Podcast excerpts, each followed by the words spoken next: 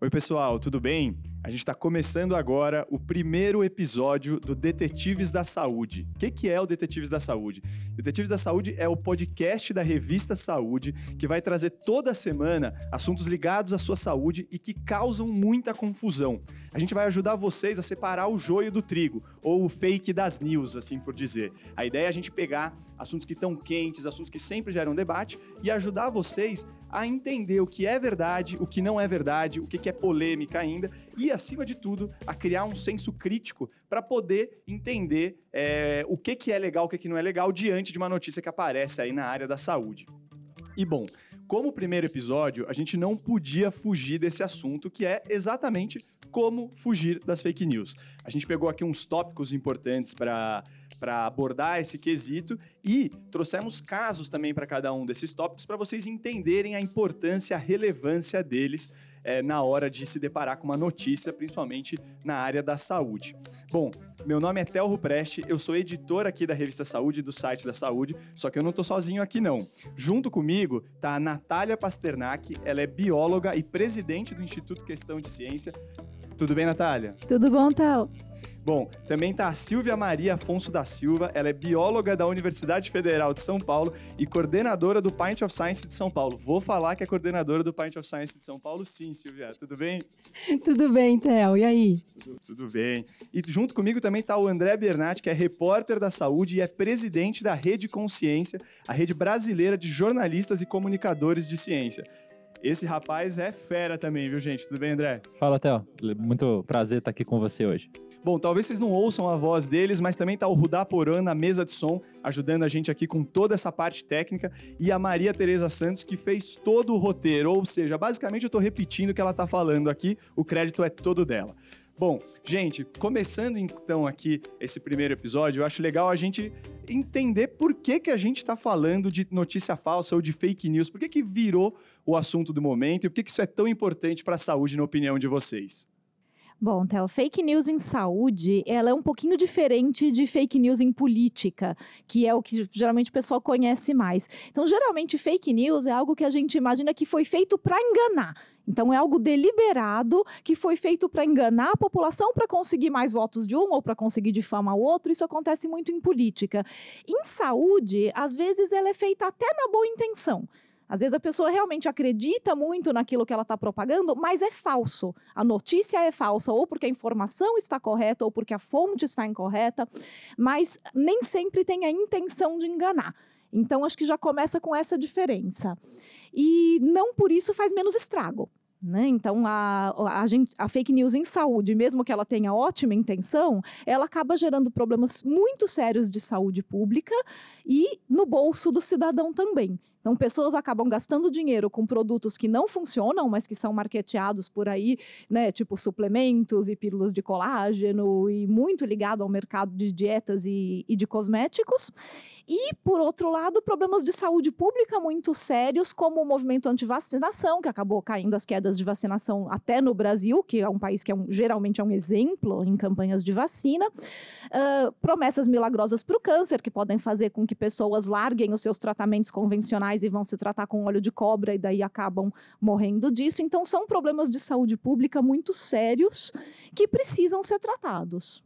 É, uma coisa que é importante falar, as fake news, elas sempre, elas sempre existiram, né? A gente sempre teve alguma fake news. Eu vou dar um exemplo que parece ser um pouco bobo, mas, por exemplo, aquela história do leite com manga à noite não pode porque a pessoa vai morrer ou vai passar mal e vai parar no hospital. Isso sempre existiu, só que agora, na forma como uh, a internet, como ela potencializou muito a divulgação das informações, a gente chega com fake news que tem um outro tipo de papel e que aí acabam caindo nessa questão que a Natália falou agora você não pode, de forma alguma, parar o seu tratamento. Por exemplo, se você é um paciente que precisa tomar insulina e você vai deixar de tomar insulina para você tomar chá de pepino. Você não vai se curar com chá de pepino. Então, isso tem que deixar muito claro. É, e, e, não só na questão da, do, do, bolso do, do, da pessoa, mas principalmente isso que a Natália tem reforçado é muito importante. Os cofres públicos, a, a, a verba que a gente vai destinar para as pesquisas que realmente vão trazer um benefício para a saúde do cidadão. E Silvia, você tocou num ponto, né, que eu acho que as fake news ou as notícias falsas, elas existem desde tempos imemoriais. Mas por que, que fake news virou um, um tema, uma palavra tão comum, né, e tão utilizada hoje em dia, né? Acho que é justamente por essa questão da internet, esse fenômeno que a gente vive, de estar o dia inteiro, né, conectado com muita informação. Tem um, um estudo da Universidade da Califórnia de São Diego, feito lá em 2009, nos Estados Unidos, que fala que a gente recebe por dia 34 GB de, de informação que seria o equivalente a, a ouvir toda a sinfonia de Beethoven um único dia. E a gente vê na nossa frente 100 mil palavras, que é o equivalente a ler exatamente todo dia o livro Harry Potter e o Prisioneiro de Azkaban.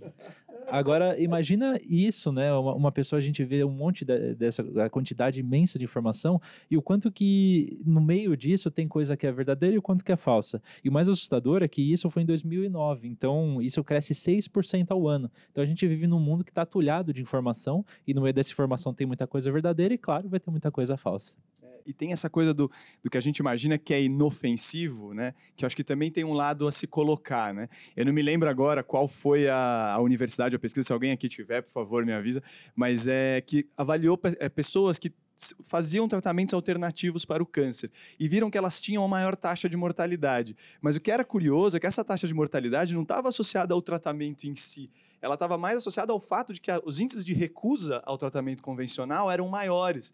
Então, quando a gente imagina, olha, eu vou tomar só um chazinho ali, aquele chazinho não importa, o problema é que, mesmo se ele não tiver efeito colateral, e esse é um grande e se, porque às vezes ele traz sim, é, ele pode fazer a pessoa parar de fazer um tratamento comprovadamente benéfico e trazer uma coisa negativa. Então, quando a gente está fazendo esse tipo de, disseminando esse tipo de informação, a gente tem que entender que essa linha do inofensivo, é, ela é mais tênue do que a gente imagina às vezes, né? E não é só o inofensivo para a pessoa, né? Então tá bom, esse chazinho não vai me fazer mal, esse remédio homeopático não vai me fazer mal, porque é só água mesmo, né? Então, beleza individualmente não vai fazer mal, mas coletivamente, como uma questão de saúde pública, vai, porque você propaga a ideia de que aquilo, de alguma maneira, faz bem, de alguma maneira, funciona. Então, nessa pesquisa que fizeram sobre realmente pacientes que usam tratamentos alternativos morrem mais de câncer do que os pacientes que não usam, é, é, por quê? Não é que eles recusam completamente o tratamento, mas eles podem recusar partes do tratamento. Então, eu vou fazer a, a cirurgia, mas eu não vou fazer a químio. Eu vou fazer a cirurgia, mas eu não vou fazer a imunoterapia. Eu vou fazer um uma terapia alternativa. Então, isso vai diminuindo a, a chance de, de, cura da doença. E outra coisa que acontece é que os tratamentos alternativos, eles pegam carona no sucesso dos tratamentos convencionais. Então, muitas vezes, o cara faz o tratamento, ele faz a cirurgia, ele faz a químio, mas ele faz também um tratamento alternativo. E no final. Ele dá todo o crédito para o tratamento alternativo. Exato, Sil. E, e, o tratamento alternativo fica com o crédito. E daí ele conta para a família, para os amigos e para o grupo de WhatsApp dele que, na verdade, foi o tratamento alternativo com o chazinho, com a homeopatia, com a acupuntura, com o raio que eu parta que curou ele. Mas ele fez a cirurgia e ele fez a químio. Tinham pessoas envolvidas, né? Cientistas envolvidos em todo aquele, aquele tratamento, mas o crédito fica, fica fica com óleo de cobra. E daí o que acontece? Todos os familiares, o grupo de WhatsApp, os amigos vão ficar influenciados achando que, na verdade, foi o tratamento alternativo. O próximo paciente com câncer pode resolver, baseado nessa experiência pessoal, abandonar realmente o tratamento ou parte do tratamento. Então, isso se propaga. Esse que é o perigo. É, o comportamento humano é uma coisa muito. É, é é muito intrigante. Então, essa questão do inofensivo, ele, ele, eu acho que ele vai até a metade da página, nem a página 1, porque as pessoas acabam se comportando dessa forma, como a Natália falou. E aí esse é o grande problema. Quando a gente for falar de antivax, acho que é um dos pontos aí, a gente vai. É, é, essa questão do indivíduo, né? O que, que não me afeta, que eu realmente posso decidir por mim, mas aquilo que está afetando um grupo. Afinal de contas, a gente vive em sociedade. Quando você reproduz uma matéria ou uma fake news, você está sim influenciando a outra pessoa. Então, não é só a sua decisão individual. Então, tem que tomar muito cuidado com isso. E quando a gente pega né, esse universo das fake news em saúde, eu acho que vale a pena citar o Ministério da Saúde ano passado começou um projeto de pedir para as pessoas mandarem notícias que eles analisariam e dariam um retorno. Oh, isso é verdade, isso é verdade. E assim, nos dois primeiros meses de, de trabalho do Ministério da Saúde, eles co coletaram 416 notícias falsas por WhatsApp, o que dá uma taxa de 14 fake news em saúde por dia. Ou seja, um volume muito grande e é difícil, né, até para nós como humanos analisar tudo isso e dar uma resposta rápida, né? Quando a gente viu, parece que o estrago já foi feito, né? A gente está sempre correndo atrás do prejuízo, parece. Inclusive a gente também tem esse canal, a gente tem o É Verdade ou Fake News, é um blog aqui no site da Saúde. Se vocês estiverem interessados, estiverem com alguma dúvida, manda para a gente, pode ser pelo Facebook, pelo nosso Instagram, por onde acharem melhor, a gente vai atrás dessa história para contar se ela é verdadeira ou não, dependendo da notícia. Isso que você falou do Ministério da Saúde é um trabalho muito legal, realmente, André, que eles estão fazendo e que você realmente pode mandar por WhatsApp, né? Tem o um número de WhatsApp que você pode tirar suas dúvidas. Por outro lado, eles respaldam várias técnicas alternativas, né? De, que eles chamam de práticas integrativas e complementares, são as PICs no SUS, e então, eles ao mesmo tempo estão propagando fake news. Porque você. O que, que acontece, será? Se você mandar, a gente pode até testar fazer isso. Se você mandar uma dúvida para esse número de WhatsApp, né, perguntando se aromaterapia funciona. Porque é o Ministério da Saúde. E o Ministério da Saúde aprova aromaterapia no SUS. Então, se a gente mandar um WhatsApp perguntando se aromaterapia funciona, vai dar tilt no sistema? Como é que eles vão responder?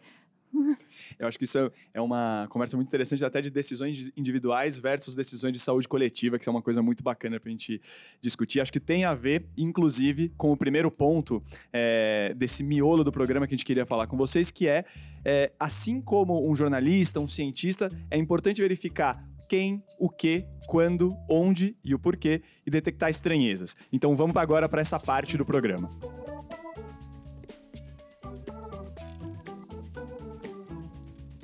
Bom, pessoal, então, como eu disse, a gente precisa agora entender esse primeiro momento de uma notícia falsa, né? E primeira forma de fazer isso é verificar quem, o que, quando, onde e por quê. São perguntas chaves nesse momento e que ajudam a gente a, a, detectar estranhezas, assim por dizer. Tem um caso muito bacana, é bacana no sentido de emblemático, ele não é nada bacana, na verdade, que é o movimento anti-vacina. André, se puder para a gente recuperar muito rapidamente, só para a gente entender o que é esse movimento, aonde que ele surgiu, assim.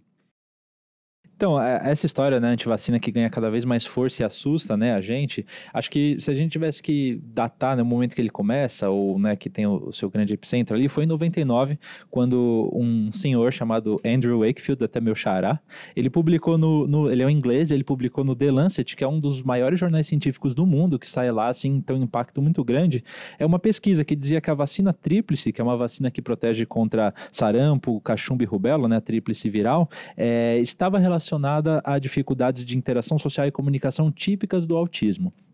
Isso gerou um rebuliço danado, porque nunca se tinha né, visto nada, nada isso, esse respeito, e se começar, como é natural na ciência, a replicar esses, eh, essas pesquisas e tentar ver se se achava os mesmos resultados. E aí ninguém achava, falava, poxa, que estranho, né? O Wakefield lá achou isso e ninguém está conseguindo é, fazer o mesmo. Ele está manchando o seu nome, né, André? Sim, a, a, a grande história dos Andrews na, no mundo está sendo manchada pelo Wakefield. E aí, né, depois de vários estudos, viu que havia uma fraude ali. Ele tinha é, fraudado diversas etapas da pesquisa, colhido né, é, o, é, ali o, as amostras em, em, lugares totalmente inadequados, até que, enfim, em 2010 é, muito tempo depois, mais de uma década depois, o artigo foi retirado do The Lancet é, e o, o, médico, né, o Wakefield, perdeu a licença de, de trabalho dele e não pode mais atuar como médico. Mas, enfim, o estrago já estava feito, né? Ali começou todo o movimento anti-vacina de se suspeitar da, das vacinas e do efeito delas. E quando a gente vê né, os números de vacinas ao longo da história, a Organização Mundial da, da Saúde calcula que todos os anos né, as campanhas de vacinação evitam 6 milhões de mortes no mundo. E se a gente pegar, por exemplo, os casos de poliomielite, é, né, que a gente tem uma campanha ostensiva e muito forte né, nas últimas quatro décadas, por exemplo, em 1981 nós tivemos 4,5 milhões de casos de polio no mundo. Em 2008, foram 300 mil casos. E agora em 2019 são três casos. Ou seja, a gente vê resultados muito importantes e muito significativos né, do, do potencial da vacina. Legal. Natália, é, a Natália fez pra gente uma, uma coluna na no site da saúde tocando muito nessa história. Se eu não me engano, era um, é, um pingo de. O movimento antivacina precisa de um. Tem um pingo. Ou melhor, o movimento antivacina não tem um pingo de sentido. E aí, naquela linha do que a gente falou, de fazer aquelas perguntas, quem era Andrew Wakefield? Então, toda a história poderia ter sido descartada logo do começo, se alguém tivesse se dado ao trabalho de investigar o médico, o Andrew Wakefield. Porque um ano antes dele publicar no Lancet esse trabalho que era uma fraude, não foi, foi criminoso, ele inventou resultados, não tinha nada de verdade nos resultados que ele apresentou. E antes disso, aconteceram duas coisas muito divertidas na vida do Wakefield. Ele patenteou uma vacina simples de sarampo. Então, é curioso, né? O Wakefield nunca foi anti-vacinas. O que ele queria era vender a vacina simples de sarampo, que já estava patenteada antes dele publicar o trabalho, porque a desculpa que ele ia dar é que era muito antígeno de uma vez. Era muita coisa de uma vez na tríplice viral. Então a gente teria que ter vacina simples. E olha que legal, eu já tenho uma aqui. Já tá pronta, que coincidência. coincidência. Que sorte, né? Né? E outra coincidência muito divertida na vida do Wakefield, que deixou ele bem mais rico, é que ele recebeu dinheiro de um escritório de advocacia que pretendia processar a empresa responsável pela fabricação da vacina tríplice viral. Então, o Brian Deere, que foi o jornalista in- investigativo que fez, né, trabalhou oito anos investigando toda a história do Andrew Wakefield e descobriu todos esses dados, quando ele esteve no Brasil, ele deu uma palestra e ele falou: se vocês querem saber onde que está o início das farsas em ciências e da ciência mal feita, sigam os advogados. E cês- e eu não sei se vocês repararam aí, estava também a pergunta onde. Então, aonde também já está coberta quando a gente olha para isso. Eu acho que sim. E acho que realmente a gente precisa desconfiar. Né, quando aparece outra coisa muito suspeita que o Wakefield fez naquela época, ele convocou a coletiva de imprensa para falar dos resultados antes da publicação do paper. Isso também é, é- é- tem alguns red flags, né? Tem alguns alertas vermelhos que os jornalistas precisam saber. Falar, tá esquisito. Por que, que esse cara está tão interessado em divulgar isso para o mundo antes mesmo de publicar? Então eh, já existia um movimento. Ele talvez, eh, ele tem, eh, eu acho que ele criou um monstro maior do que ele imaginava. Eu acho que ele mesmo não imaginava que ele ia criar um movimento anti-vax tão forte, porque inclusive ele não era anti-vax. Mas depois que estava criado, ele embarcou. Embarcou. Aí E depois ele até comprou hoje, a né? ideia. E até hoje, e até sim, hoje. tem Ah, filme, né? O cara conseguiu fazer até filme sobre anti-vax, colocando a si mesmo como herói. É é interessante colocar nessa questão do, do artigo dele, é, e aí vale para outras, para outras questões, já que a gente está falando de fake news, é, ele não seguiu metodologia científica alguma, né, que é uma coisa que a ciência segue. Cientista segue é, metodologia científica, assim como o jornalista também segue, tem as suas, as suas protocolos premissas, tem éticas, né? protocolos, né? Então não é uma coisa solta. A partir do momento, quem é cientista e está ouvindo aqui agora, sabe que a gente, na- às vezes nós temos alguns papers que a gente usa é, para reproduzir, as- algumas coisas a gente não consegue, a gente entra em contato com o autor e a gente faz um ajuste na solução e aí a gente consegue reproduzir. Esse tipo de coisa que ele fez não tem repro- reprodutibilidade alguma. Então, isso é uma das coisas que a gente pode apontar já. é, é, verificando fake news, quem, onde, quando e por quê e como, é, algumas coisas que a gente recebe, principalmente via WhatsApp, se a gente parar e pensar, a gente vai ver que aquilo não é possível de acontecer. Então, a gente já consegue começar um pouquinho esse trabalho de detetive de investigação para antes não reenviar no grupo da família qualquer outra coisa milagrosa de chá de pepino, de óleo de cobra ou enfim. E a vacina não dá autismo, gente. Silvia, você tem algum problema com pepino? Ui, que perigo. E aí a gente vê, né, como a gente tá falando das fake news, do, do estrago que elas podem fazer, né? Esse caso acho que é emblemático, né? Ver aí surto de sarampo na Europa, na- nos Estados Unidos. E o Brasil está para perder ou perdeu, né? Perdeu já o certificado de- certificado de perdeu, sarampo. perdeu o de sarampo e a polio, a, A nossa polio tá cobertura vacinal caiu para 80%. O ideal é 95%. Então, a gente está correndo um risco de ter a polio de volta. É absurdo. Sim. Poliomielite, para quem não se lembra, não é o co- como o pessoal costuma falar nos eh, ambientes científicos, mas é a paralisia infantil, tá, gente? Então, pra- Uhum. só para entender o tamanho, e é exatamente isso que essa doença pode causar, caso você esteja imaginando, é paralisia infantil. E o quanto, né, a questão, esse trabalho do Wakefield, o quanto trabalho teve que ser feito da ciência para, é, né, e contrário a esses resultados, né? Acho que há duas semanas atrás mesmo saiu um estudo da Universidade de Copenhague é, com 650 mil crianças envolvendo muita gente, cientistas, para mostrar que realmente não causa. Então, você tem que provar uma coisa que já estava quase certa, né? Sim, uma coisa que há 20 anos né, tem assolado o mundo com, com esse mito né, de que vacinas causam autismo já foi desmentida quantas vezes, quantas vezes ainda vai precisar ser é. desmentido. É. Quando saiu esse trabalho da Dinamarca, eu falei, gente, de novo, mais é. dinheiro investido para comprovar o que todo mundo já, já sabe. É. E eles estão respondendo perguntas lá longe, né? Porque como a coisa está chegando num nível de insustentável do movimento anti-vacina, essa pergunta que essa pergunta que o pessoal da Universidade de Copenhague terminou de responder também é assim: e as crianças que têm alguma predisposição para autismo, seja porque o irmão era, ou porque tinha algum componente, algum fator hereditário, Será que nesse caso a vacina, o pessoal, para falar a verdade, já sabia que não, tinha muito essa ideia, mas fizeram essa pesquisa, pegaram esse subgrupo de crianças dentro dessas 650 mil e viram que também não, como já era de se esperar, né? Então, a gente está gastando recurso, gastando tempo, gastando coisa com assuntos que estão sedimentados, porque a gente não está fazendo as perguntas certas como sociedade também, né? Então a gente precisa começar a ter essa, esse alerta diante de qualquer notícia que aparecer aí no WhatsApp de vocês, no meu, de quem for.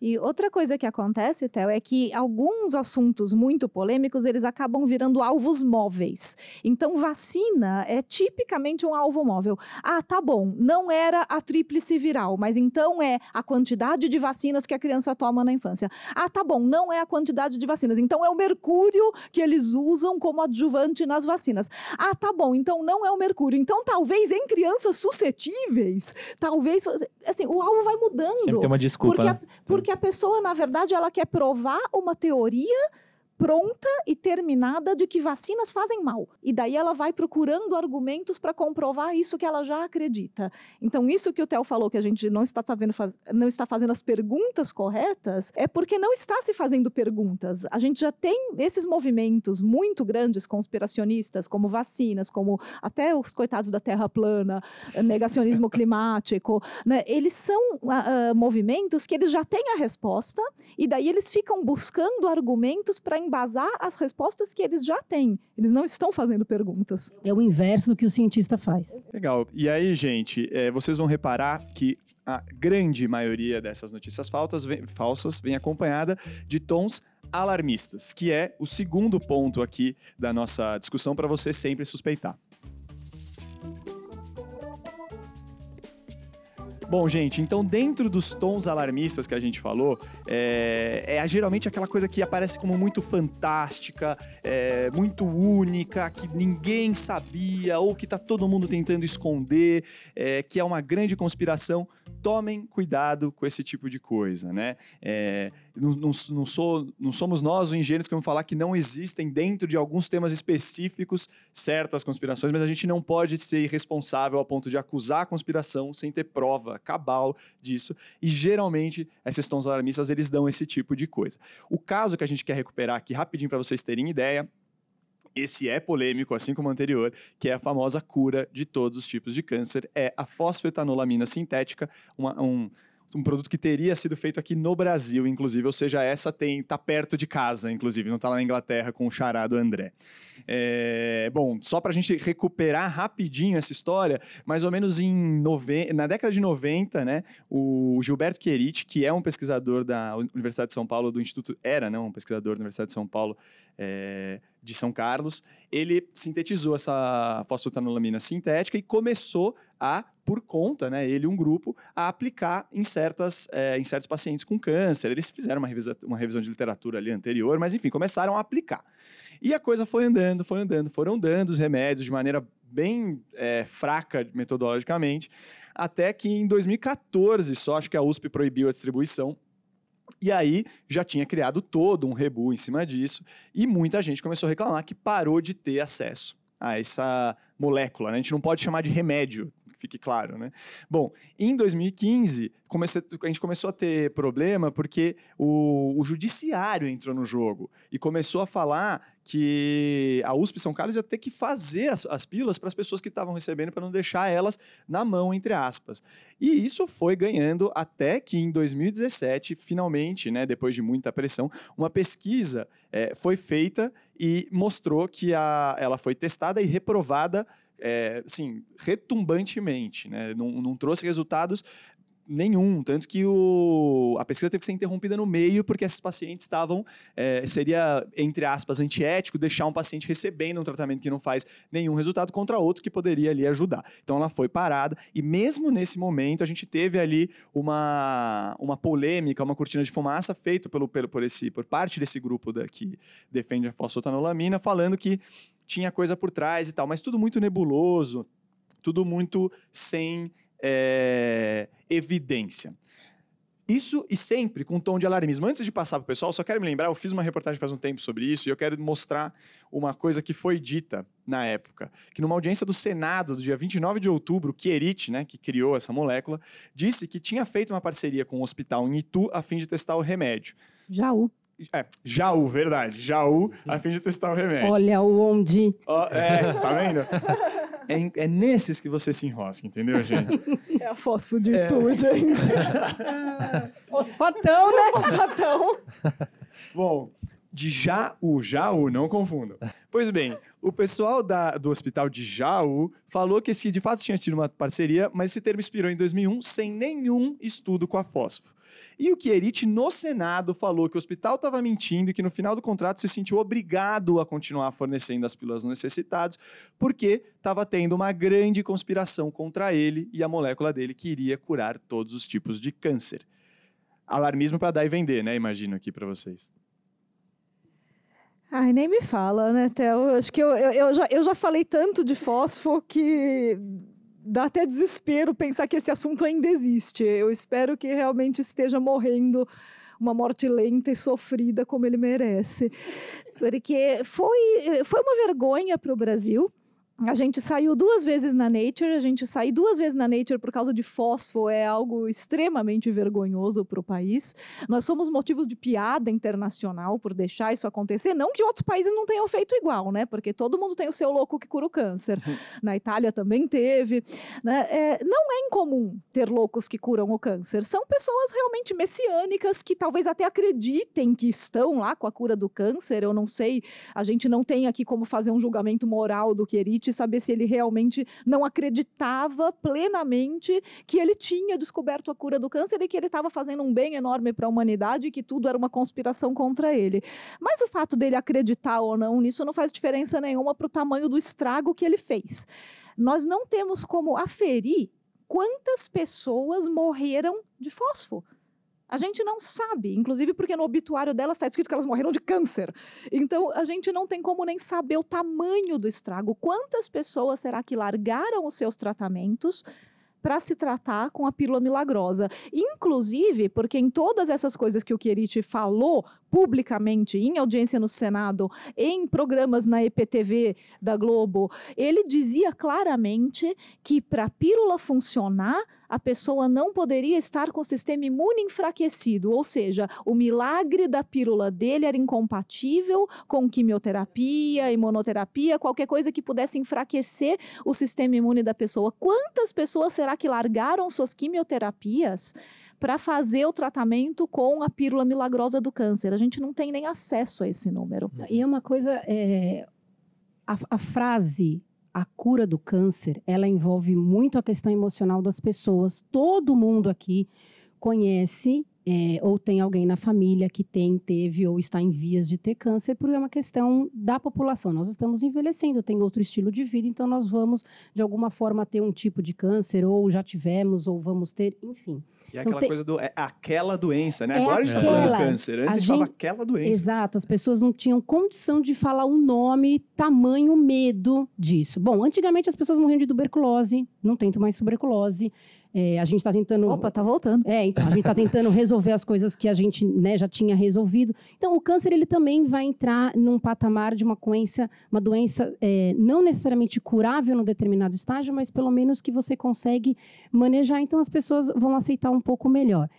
Mas essa frase, a cura do câncer, ela envolve muitas questões. Nesse caso da fosfetanolamina, é, tem uma questão emocional, mas tem uma questão de interesse das, dos parlamentares que também participaram, tem uma questão financeira.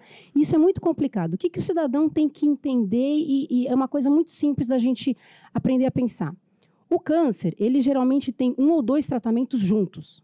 Então, está claro que não é uma doença muito simples, muito fácil, que a gente conheça completamente na medicina, na ciência. Então, se você tem que fazer uma, uma cirurgia e depois você tem que fazer uma imunoterapia, ou uma quimioterapia, ou qualquer outro tipo de terapia que está dentro do sistema aprovado e tudo mais, é, não dá para a gente trocar essas duas, três coisas juntas por uma pílula, gente. É uma questão assim mais de lógica conceitual do que a questão emocional. Então, a cura do câncer ela não vai vir provavelmente com uma pílula. Assim como a, o, HIV também demorou anos para que a gente tivesse é, alguma coisa que, que prorrogasse o tempo de vida da pessoa e agora talvez tenha uma vacina. O câncer ele, ele tem um caminho, mas não vai ser uma pílula, não vai ser agora, e não é, é, é uma coisa pronta. Uma outra coisa que acontece com esses tons alarmistas também é a facilidade, porque, claro, você vai, se submete a uma cirurgia, aí você vai fazer quimioterapia, aí você vai. Dá um trabalho danado. Alguém vira para você e fala assim: não, toma essa pílula que resolve, você vai querer fazer isso, porque, entre aspas, é mais fácil e você se sente,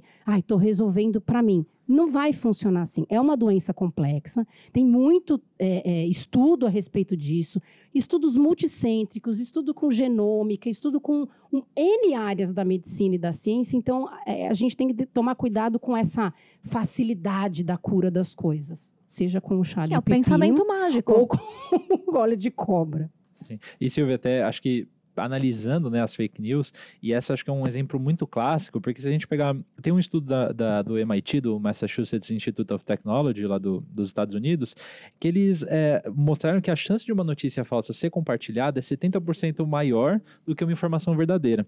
E eles falaram, mas por, por que isso, né? Por que, que a informação falsa é tão irresistível, assim, a pessoa coça o dedo para compartilhar ali no grupo de WhatsApp?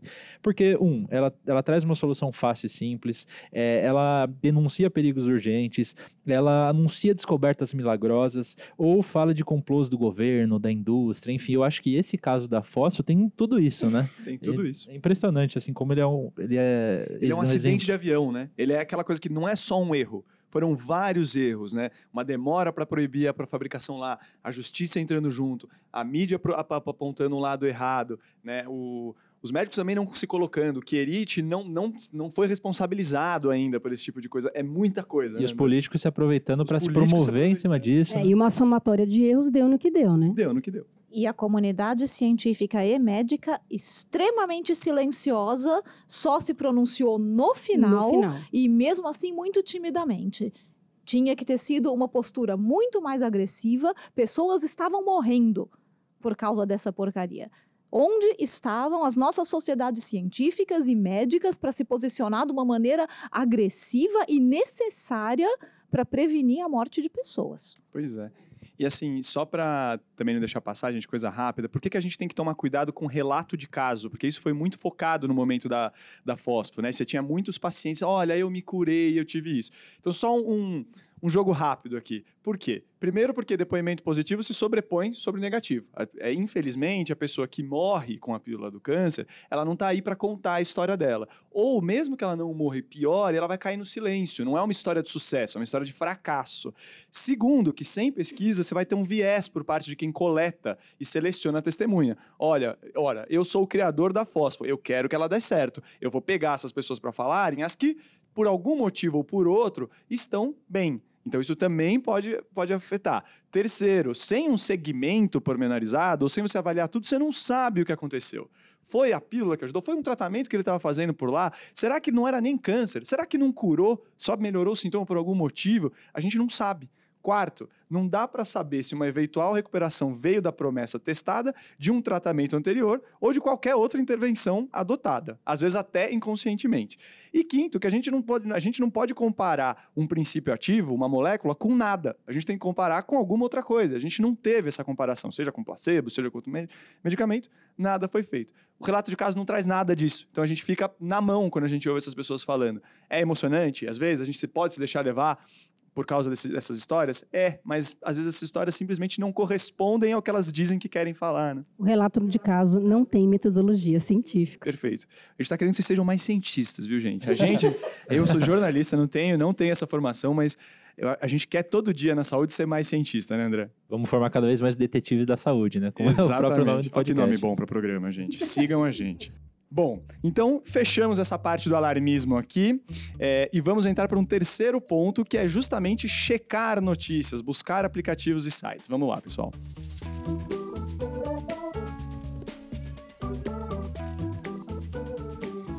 Bom, então, estamos aqui na terceira, terceiro ponto, né? Que é justamente buscar sobre o assunto que você está avaliando e usar aplicativos, sites de checagem de notícias que sejam confiáveis. É, acho que a gente tem um, um, caso recente, que na verdade não é nada recente, mas que teve uma pesquisa que avaliou recentemente isso, sobre a vitamina C de curar ou evitar resfriado, né, André? Isso também é, é uma coisa que a gente às vezes não checa esse tipo de informação porque a gente ouviu da minha mãe, ouviu da minha tia, ouviu do meu avô. Meu avô me lembra, ele me dava uma, uma capsulinha de, de vitamina C toda manhã cedo para tomar para não pegar resfriado. Eu tomava, né, meu avô? É, eu acho que tem muito disso, né? Ao contrário do, dos outros dois casos que a gente comentou, do, da vacina e da cura do câncer, a gente tinha um, um, uma origem muito bem definida, né? Essas, como por exemplo, é, que a Silva trouxe aqui da manga com leite faz mal, ou da vitamina C cura e evita resfriado, a gente não sabe, né? Parece que surge ali né, é, são lendas urbanas, é, né? E vão ganhando força, enfim, todo ano, é, né, quando começa ali a esfriar a temperatura, toma vitamina C que você não vai ter uma gripe ou um resfriado, né? E aí teve é, esse levantamento da, lá nos Estados Unidos, da Universidade de Michigan,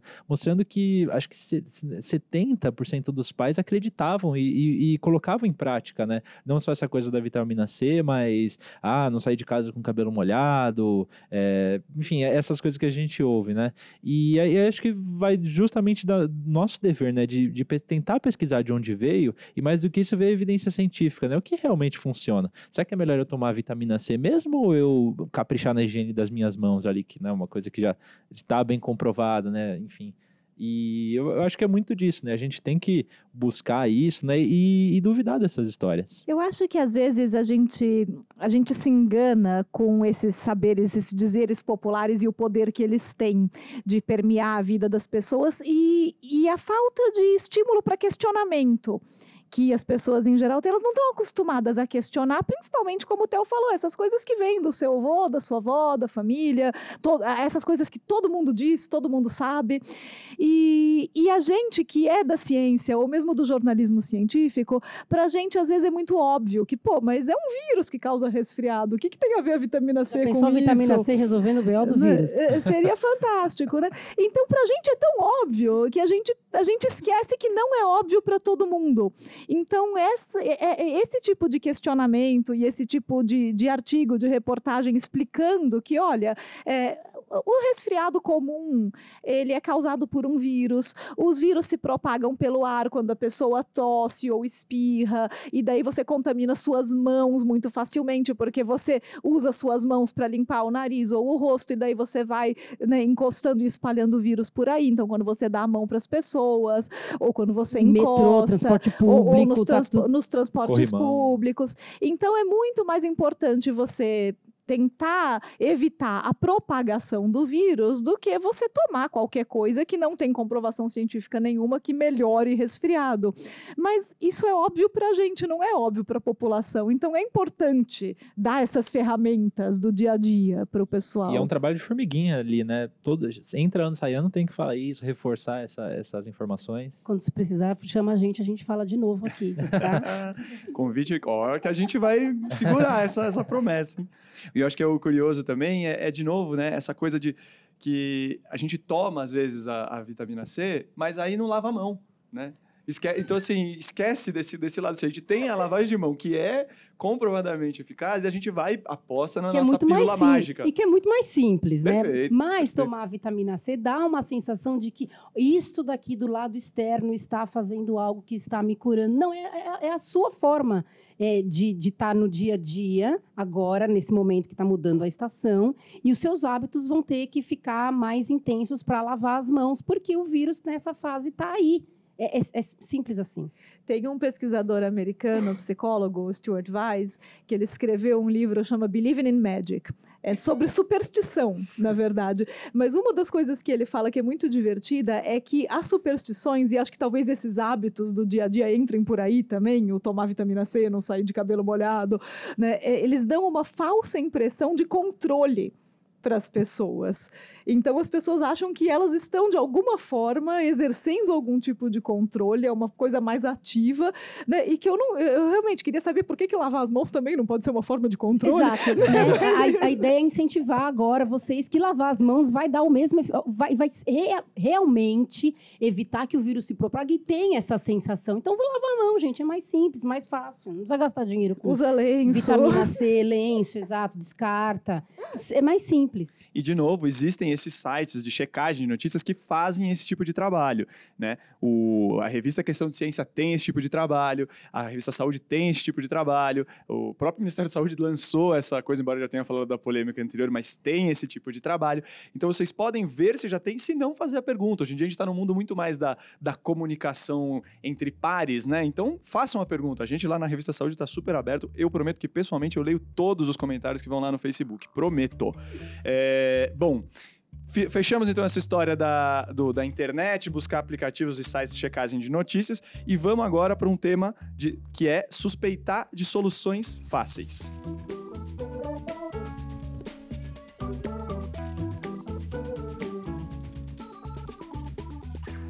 Boa. É, pessoal, suspeitando de soluções fáceis, por que, que soluções simples para problemas complexos geralmente não fazem sentido? Eu acho que a gente tem um caso muito bom aí para a gente discutir, que são as dietas milagrosas, né? Que estão aí, cada uma surge, cada vez surge uma, né? Uma demoniza o carboidrato, a outra a gordura, a outra a proteína. Eu acho que todo mundo já apanhou nessa história e ninguém trouxe uma, uma solução, né? Ai, gente, esse caso das dietas milagrosas é muito interessante, né? Porque se qualquer uma delas funcionasse, não tinha mais gordo no mundo. É, é, é, é- e assim, Pronto, termina. É isso, gente. Obrigada, Próximo boa assunto. noite. Então, é, essa questão das dietas milagrosas mexe muito com o desejo das pessoas é, de buscar soluções fáceis para pro- problemas muito complexos, né? É, e a gente sabe que, enfim, a questão do emagrecimento, a chave de uma vida saudável, ela tá justamente em fazer atividade física, comer bem, é, manejar ali o estresse, enfim, mas quando você, enfim, tem uma solução fácil, ah, corte o carboidrato que seus problemas estão resolvidos. Parece que tudo se, se, né, se resolveu. Quem sou ali. eu aqui para tentar fazer aula de fisiologia? Mas eu me lembro de uma, de uma entrevista que falava que quando você corta o carboidrato, é natural que as reservas dele se percam e ele vem muito, para ele ser armazenado, ele vem muito acompanhado de água. Então, quando você para de comer, de comer carboidrato, naturalmente você vai perder peso. Perder peso, perder peso não é sinal de perder gordura, tá, gente? Embora você possa até perder um pouco de gordura nessa brincadeira, é, o fato é que você vai perder muita água. Qual Você é vai o desidratar. vai desidratar. Perfeito. Aí passa um tempo, você já perdeu bastante água, aquelas duas, três semanas, vem o platô. Você já não tem mais o que perder, então você já vai começar a, a ser mais difícil perder peso e vai começar a ficar irritado, nervoso, porque tá numa restrição meio brava. O que Aí acontece? você vai atacar o chocolate. Perfeito. Atacou o chocolate, você vai culpar quem? Ah, o chocolate, a gordura do chocolate. Você vai culpar se você é da linha do low carb. E se vai culpar a gordura, e quando vai engordar, porque obviamente você tem esses, esses momentos, você come aos montes e vai ganhar peso, aí tá feito o seu mito, né? Olha, quando eu paro de comer carboidrato, eu emagreço. Aí quando eu tô comendo, eu tenho esse momento de, de, de perdição e como um monte de, de chocolate, eu engordo. Logo, é carboidrato que é o problema. E não é. E a gente chegou a essa convenção, chegou a esse- essa noção. Então, suspeite de soluções fáceis para problemas complexos. Emagrecer é um problema complexo, né? Senão a gente não tinha essa, o que tem gente chamando de epidemia de obesidade hoje em dia.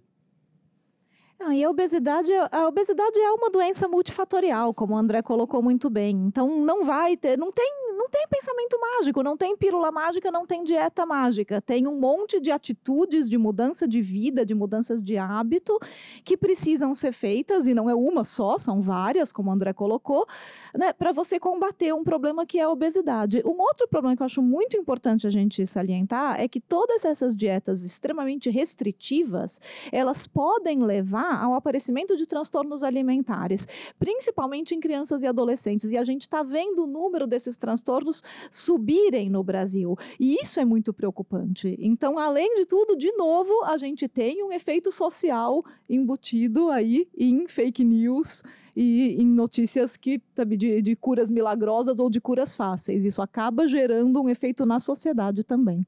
Até porque gera um peso sobre a pessoa que está acima do peso. Né? Ela fala: olha, é tão fácil, é só fazer isso e eu não consigo. O que, que tem problema comigo? Né? E isso altera. A gente tem que entender que você é, combater um fenômeno social da obesidade é diferente de você criticar ou você gerar discriminação sobre a pessoa que está acima do peso. Isso é muito importante, até porque não funciona. Né? A gente dá bronca. Geralmente, acho difícil você, na bronca, você levar alguém para perder peso de maneira saudável. É... Tem, tem, uma história que eu acho sensacional é, do, do Tim Maia, né? Tá na biografia dele, que ele, obviamente, como todo mundo sabe, estava ali bem acima do peso. E aí perguntaram, e aí mandaram, né? Ele foi meio obrigado a ir para um spa e fazer uma dieta terrível, assim. É, e ele ficou lá duas semanas, né? E, e, fugiu de lá, porque não aguentou, enfim. E aí depois perguntaram para ele, assim, enfim, é, e aí, Tim o que você aprendeu, né, né, nesse tempo que você ficou lá? Ele falou, olha, eu fiquei lá duas semanas e perdi 14 dias. Essa questão é, da, das dietas milagrosas, ela tem essa. Agora tem as low carbs e tem a paleo, paleolítica. paleolítica e tal e tudo mais. Da mesma forma como eu falei, o câncer é uma doença complexa, o corpo humano ele é extremamente complexo. Se você retira alguma coisa, ele vai tentar compensar. Esse é o princípio da evolução. Então, nós não chegamos aqui onde, até esse momento, 2019, à toa. Então, o corpo ele vai, ele tem uma maquinaria que ele vai tentando ajustar quando você retira alguma coisa, para ele manter a homeostase dele, que é o equilíbrio, que é o bem-estar, digamos assim. Estou falando de bem-estar das químicas dentro do corpo.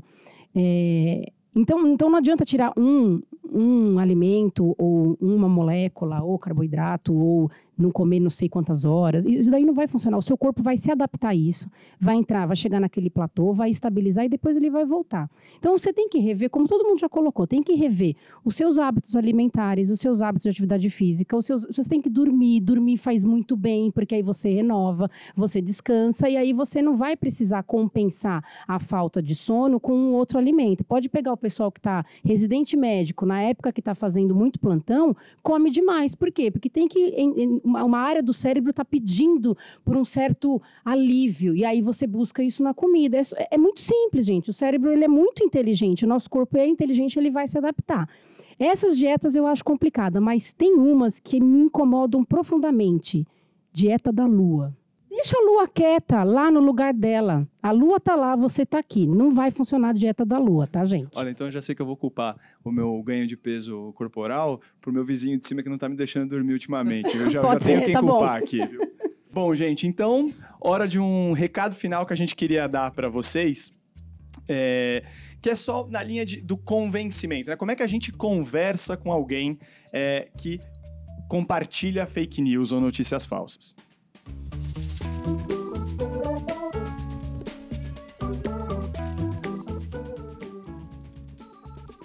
Olha, não é no tapa não, viu, gente, que a gente compartilha, que a gente responde as pessoas com notícias falsas, né?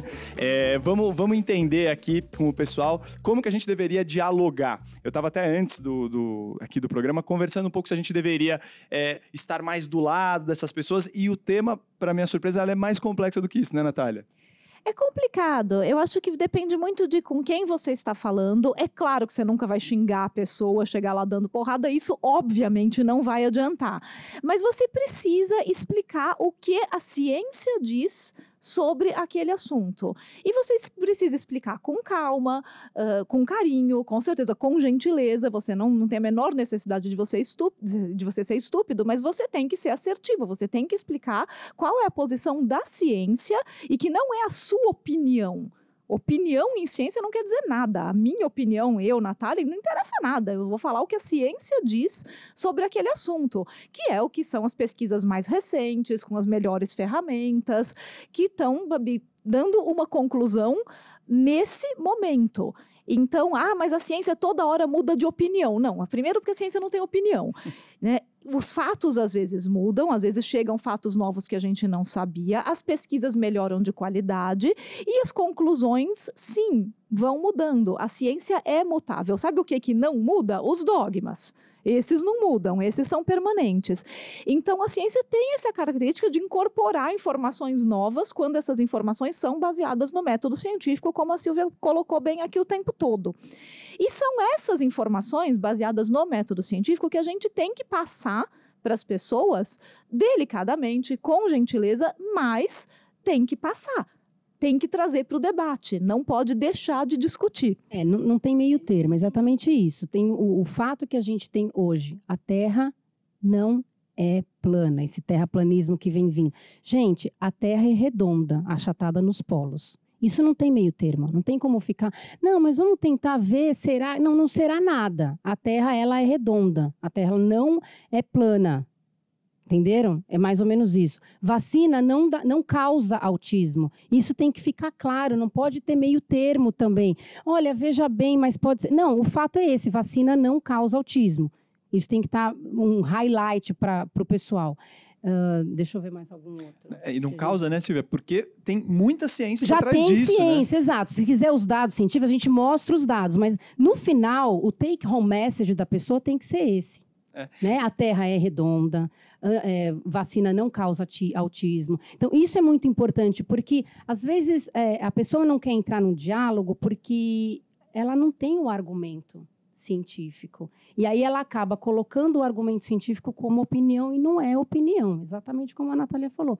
Não é opinião, é o fato. Então, no final, a gente tem que ter essa, essa assertividade que tem que estar tá mais presente nos cientistas, nas pessoas que estão fazendo, que estão na área acadêmica, os jornalistas que também escrevem sobre ciência, isso tem que estar tá um pouco mais intenso. Tem, não, que, tem que ter essa conclusão no e final. E não confundir isso com discurso de autoridade. Exatamente. Que não é vestir o jaleco branco não. e falar assim, ah, acredite em mim porque eu tenho um jaleco porque, branco. Exato. É mostrar, explicar para as pessoas com toda a paciência necessária o que, que é um consenso científico, como que a gente chega em consensos científicos e que eles não são democráticos, eles são baseados em pesquisa. A ciência não é democrática, a gente não vai votar se um antibiótico funciona ou não. A gente vai testá-lo de acordo com o método científico. E aí acho que fica esse recado justamente. Poxa, você que está ouvindo a gente, está lá no seu grupo de WhatsApp da família, aquela tia, enfim, mandou uma informação, não é assim deixar para lá, ah, deixa quieto, é, enfim,